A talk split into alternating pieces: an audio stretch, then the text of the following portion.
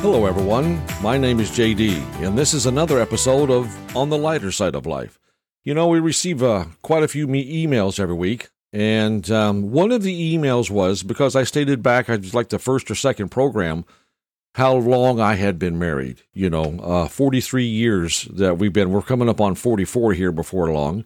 And people just wanted to know just exactly how in the world did you do something like that? You know, how did she stay married to you? Well, thanks a lot, guys. I mean, that was part of the email was like, how does she put up with you? I don't know. You'll have to ask her, you know. And uh, maybe someday we'll get her on here and she can maybe give you a little bit of a secret of what it's like being married to a guy like me. Marry your best friend. That's what I did. You have to, if you knew the story of how we got together, it was, it's kind of an interesting thing to a point. Uh, we knew each other in high school. We weren't like best of friends and we didn't go out and do things with each other as far as going out and hanging out at basketball games or anything like that. We just happened to know each other because we had classes. After high school, we both went our own separate ways and we tagged back up together roughly four, almost five years later she had come out of a bad marriage. I had come out of a bad marriage. I mean, you know, when they say there's no such thing as hell on earth, if you knew my first wife, you would change that whole ball of wax of way of thinking. Anyway, I run into her. I was smitten with this girl from the first time that I saw her. I really, really was. And we became to be really good friends. We started going out together. And it was 30 days roughly into this deal of us going out and and just goofing around and having a good time that I happened to ask her to marry me, and this poor girl fell on the floor. I didn't think it was that funny of a deal to ask somebody to get married, but she, she had to help her off the floor. I mean, she was laughing her butt off, you know, that I had asked her to get married to me. So after we get her up off the floor, we're going, it was that funny, and she just said, "Yeah, yeah, no, it's not going to happen." so we didn't get no, she didn't take the, the proposal, you know. So I wait a few months and I do it again. I ask her to marry me. And this time, while she was laughing, she was hanging on to the front door of the place uh, of our apartment that we had. And she said, no, we're not going to get married. I waited quite a long time, and roughly six or seven months after the second time, I asked her to get married to me, and she finally said yes. finally said yeah to do it. And we've been together ever since told her that, you know, hey, just grab on with both hands and we'll go through this thing together and see what comes out of it. So, yeah, it's been 43 years documented, you know. So, yeah, and it's just, we're coming up on 44. And the thing that I can tell people, uh, just marry your best friend. Uh, that's what we did. To this day, we still like being around each other, believe it or not. Uh, I know you hear stories of the old man always walking behind the wife, you know, mumbling and grumbling and bitching and complaining, but that's not me. I do it off to the side of my wife. I bitch and complain and mumble and grumble. You know, that's me. I'm not going to walk behind. No, so that's just me. And so we've got a very, very interesting family. I love them all. You know, it's been, it's a great thing. I mean, even the dog that we had up until we lost him, we had him since he was a little pup. And he was really, really good with the kids. He really was. And he was just a loving animal. But I think as he got older, he started losing some of his mind a little bit. We had him for like 13, 14 years. And one morning I get up because I'm, I'm an early riser and I get up and I let him out the back door. You know, it's a fenced in backyard and to let him go to the, go do his thing, you know, go to the bathroom, go do your thing. You've been in here all night, go. Somewhere along the line, this dog kind of flipped. He really did. I mean, he went running out there and I had put a hot wire around the bottom of the fence, and he is a digger. And that's what he was, because he was half chow and half cocker, you know, really pretty black dog. Everybody thought he was the greatest looking thing since apple pie. But he had his quirks, which surprised me. He started going out there peeing on the electric wire that was hot and would sit there and shake. And the first time I caught him doing that, I kind of went out the back door, went running up to him, and I stopped about halfway and went, Wait a minute. I remember my college days uh, when I was taking electronics and doing stuff like that. Anybody that's getting electrocuted, you don't want to touch them. None whatsoever, because then you're going to get electrocuted. And I kind of stood back and said, okay, you're on your own, bud. And when he got done, he come over and rubbed up against my leg, going like, good morning, how's it going? You know, but nobody in my family would believe what that dog was doing. None whatsoever. It took me forever to get them convinced. And the only way that I was able to do that, because he did it every morning, just like clockwork at five o'clock in the morning, run out there, peel on the hot wire, vibrate himself half to death, and then come back in the house. And he was good to go. So one morning we're all getting up. I got all my girls up, the wife's up. We're all getting ready. We're going to take off, right? And I let him out the back door and I called the girls over and they caught him doing that. Out there peeing on that electric hot wire, just a vibrating and a shaking. And he kind of looks at us like, you ought to come try this. No, I'm good. You know, uh, one of my daughters said, Dad, would you ever go do that? no, I would not. You know, I, am not going to pee on a hot wire. You know, hell no. But that's what he did. That's kind of the mixed bag that we've got in this family. Uh, I think I, I just blame my kids. They wore off on him for some silly reason. He started doing something like that. Hell, for all I know, he could have been dropped on his head. You know, I don't know. But that's what he would do. And it's uh, a family deal. But it took me forever to get them convinced that that's what that dog started doing. And it just didn't make a lot of sense to me. But hey, to each his own. If that's what he wants to do, is go out there and pee, pee on a damn hot wire, knock your socks off, you know. And I'm going to tell you something else here that the, um, you know, when you live in a small community, uh, you don't have to watch your kids because everybody knows everybody. You know, anybody that's ever lived in a small, little bitty tiny community of a few thousand people, uh, everybody knows everybody. That my kids swore for years when they were teenagers that I was watching them, and I wasn't. Everybody in that valley knew exactly who they were. They knew who their parents were, and it wasn't hard to get a phone number. Okay. Uh, that's back before. This, I'm going to wrap my girls off. Just tells you how old they are. We didn't have cell phones. We just had the old landline to the house, and uh, we happened to have an answering machine. So when we come home, you know, the wife, we just always check the answering machine just to see what what kind of messages we had. Uh, you can find out a lot about what your kids are doing on stuff like that. They would call us and going, "Hey, do you know your daughter's over here doing this and this and this?" You know, or your son or whatever the deal was. So yeah, and they my kids thought for years that I um, kind of kept an eye on them like that, you know, more or less spying on them, and I wasn't. I was getting phone calls, guys. But it's kind of funny now that my daughters, uh, one in particular, the one I'm going to rat off, uh, gets phone calls like that now about what her kids are doing. Hey, your daughter's over here, your son's doing this, whatever the thing is. And she's going, really? So she doesn't have to watch them. You know, everybody else is watching them for you, kind of thing. And I'm going to rat my oldest daughter out a little bit. Uh, I remember one time my boss told me I could take the day off and stay at home. Uh, unbeknownst to her, I was sitting in the living room and I heard somebody drive up and I just happened to open the front door and here she comes walking in soaking wet. I mean, from head a foot. And I asked her, I says, What in the world happened to you? And I caught her ditching, is what the deal was. She was ditching school.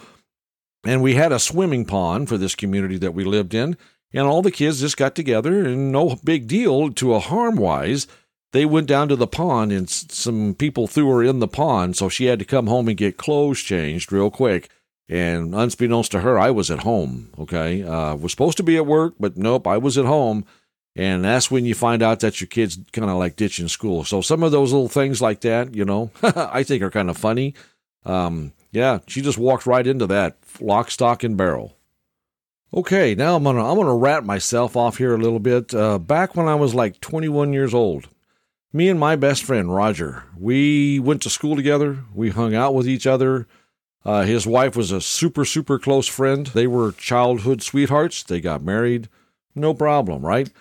You get out of high school and you go to work and you do your thing. Well, me and Roger, back in the day, and I know a lot of kids nowadays, they don't know what a, a paper check even looks like, okay? But that's back when you they didn't have direct deposit like they do nowadays. They have paper checks back then. And we used to get paid every Friday. And we would back in the day when you lived in southern Nevada, if you cashed your check, you got a free drink. Yeah. Uh, alcoholism in the making, Jack, I'm telling you. So we go cash our check. We met up with each other and we go have our free drink. And this one particular Friday, when we did this, we decided, and I don't know how this thing all came about, we started bar hopping from one bar to another. We had a pocket full of money and we were just going to go with it. Okay.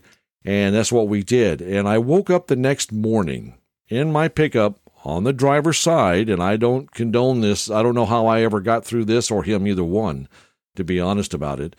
Uh, I wake up with someone tapping on my window. And when I woke up and looked at the emblem that was on the car, it didn't even look familiar to me. I had no clue. So, anyway, I they tapped on the window and I rolled the window down and I looked up and it's an LA County Sheriff's Department. Now remember, we started out in Vegas, okay? Somehow we ended up in LA County. He, the cop, looked at me and he says, I can tell you're not from here. And I said, No, where's here? Well, we were in the warehouse district of LA, and how we got down there, I know I drove, but I don't remember anything of it. And he says, I just got one question I want to ask you. And I says, What's that? And he says, What's that in the bed of your truck? So I says, Okay. So I turn around, I look out the back window, and there's my best friend, Roger. He's in nothing but his Fruit of the Looms. His clothes are stuck up over in the corner of my pickup, and he's passed out in the bed. And he says, I'm going to tell you what I'm going to do. Today's your lucky day. Okay. I'm going to go do my rounds. And when I come back, this pickup better be gone. And I said, Okay, not a problem. You know, and I'm hung over. And I said, I just got one question. And he goes, What's that? And I says, How do I get on the freeway? I don't even know where the freeway is. That's how bad it was. Okay. So we get on the freeway, and I'm running down the freeway at 65 miles an hour. And this is like on a nice little Saturday morning. I got people coming up alongside of me, pointing at me and honking. And I have no idea what they're doing, why they're doing this to me. And I happen to look in my rearview mirror of my pickup, and all I can see is Fruit of the Loom. They're just a pair of white underwear. My best friend at the time was standing up, holding on to my light bar in his underwear at 65 mile an hour going down the freeway. And I thought, oh, I got to get him down off of there. We're going to get a ticket. I'm already in trouble, okay, because I'm in LA County.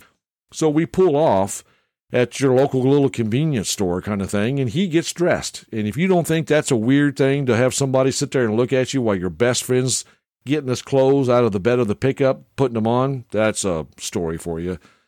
So we decided, well, we're going to get some coffee. We're going to get woke up and try to figure out just exactly how in the hell we got here. I have no clue why we ended up in LA. None. So I finally get in the coffee and everything, and we're standing out there, and he comes up with the idea, going like, "Ooh, I better call my wife," you know. So I go back in, I get him a ton of quarters, and that's back when they had payphones. They did. We didn't even have a cell phone. I couldn't afford a cell phone back in. This is how old this thing is. Okay. So I go get him enough quarters, and we go back in there, and I get him. I bring him out to him, and he puts him in the old phone booth. Okay. And he gets a hold of his wife and she he was holding the receiver away from her ear and I could hear every word verbatim what she was saying. She was screaming her ass off because she was worried about where in the world we were at. We didn't even know at the time for sure. And so I happened to ask this guy, I go, What town are we in? And he goes, Well, you're in Riverside, California. and I'm like, All right, no, don't be kidding me. And he goes, No, I'm not, man. He says, You're in Riverside, California. So he tells his wife this, Roger does, and oh my gosh, she lit up the phone even worse than what it was. Told us to get our butts home. So we did. We get in the we put our money together, what little bit of money we had, and we had enough gas money and a little bit of coffee money, and we drove all the way back down in, into Vegas. And when we got him home, I was told to leave. so she's get out of here. So he ended up being like on the couch for a month on this deal. Finally, one day, she called me up and said, You need to come over here. Okay. So I thought, well, I'm going to walk into a war zone. You know, here we go. And she didn't even tell her husband I was coming over. And I knocked on the door, and Roger answers the door, like, you know, what's up? What are you doing here? Well, Karen asked me to come over. No big deal, right? So she gets us both in there. And this chick was really slick about all of this stuff. She walked up to us and she put her arm around me, around my neck. And I got to remember, back in the day, I had long hair. It was down on my shoulders, okay? So did Roger, down on his shoulders. So she puts her arm around me. She puts her arm around uh, Roger, and she says, I love you both very, very much. And then, you know, she's kind of rubbing the back of your hair, and you're thinking, like, okay, this is going to go one or two ways. She's going to grab up me and Roger and slam us face to face into each other, telling us not to ever do this again. Oh no, she was slick about this deal. She put her fingers, wrapped them up in our hair on both of us, and told us that we were never going to do that again. And as she's pulling us back with our hair, and I'm screaming like a little girl, by the way, and so is Roger, because I can't stand to have my hair even tugged on like that, right?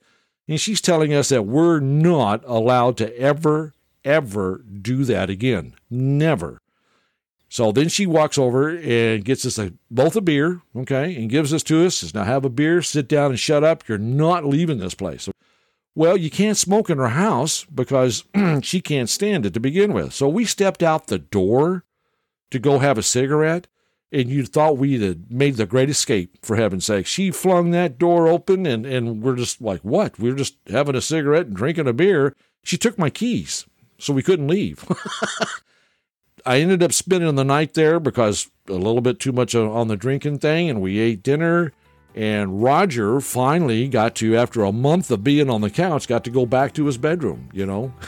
so me spending the night there was not a bad thing, but it was just kind of crazy. And that if you'd have pulled something like that today, oh my goodness. And like I said, I don't condone that.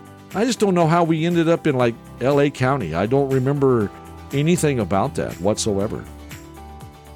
Okay, so that's ratting myself out. So I don't want my kids to always think that I'm ratting them out. So anyway, it's time to go, everybody. Uh, if you have anything you want us to read on the air, which we do get emails, send them to our email. That's jd.podcast1, the number one, at yahoo.com. So um, send us anything you want to. We'll get it on the air, you know, and we'll get things going. Uh, everybody have a good day, and remember, this is on the lighter side of life. Keep smiling, everyone.